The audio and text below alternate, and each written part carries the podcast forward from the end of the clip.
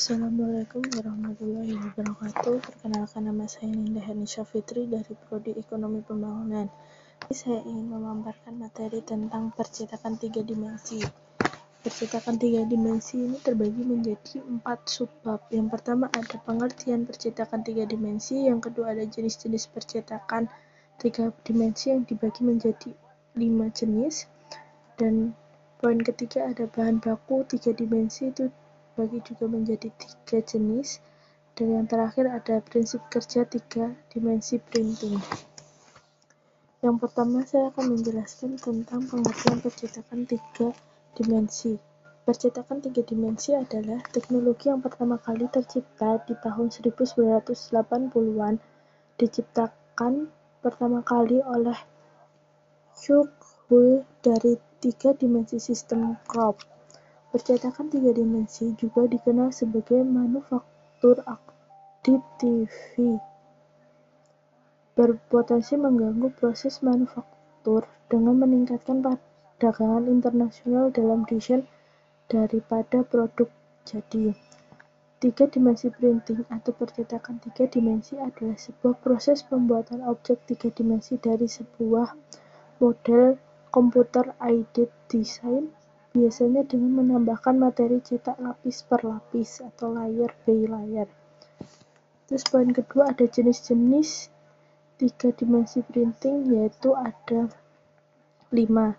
Yang pertama ada stereolitografi adalah jenis tiga dimensi printing yang organ original karena umum digunakan pada printer tiga dimensi pertama sejak tahun 1980-an. Yang kedua ada selective laser sintering adalah tiga dimensi printing yang memiliki ke kemiripan dengan jenis tiga printing stereolitografi. Yang ketiga ada fuse deposition modeling adalah jenis tiga print tiga dimensi printing yang percetakannya menggunakan material berbahan plastik. Yang keempat ada digital light processing adalah proses cahaya digital memiliki kesamaan dengan jenis SLA karena sama-sama menggunakan material resin plastik cair yang akan mengeras jika sama-sama jika mengeras jika terpapar cahaya. Yang terakhir ada selective laser melting, merupakan tiga dimensi printing digunakan untuk mencetak sesuatu yang memiliki bahan dari logam.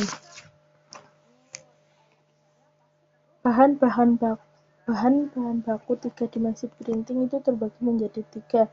Yang pertama plastik.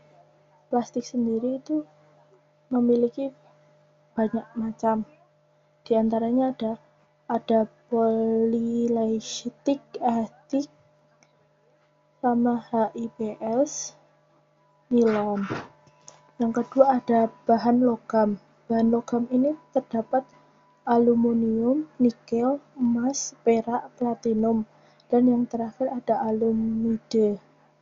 Dan bahan baku yang terakhir itu ada filamen kayu.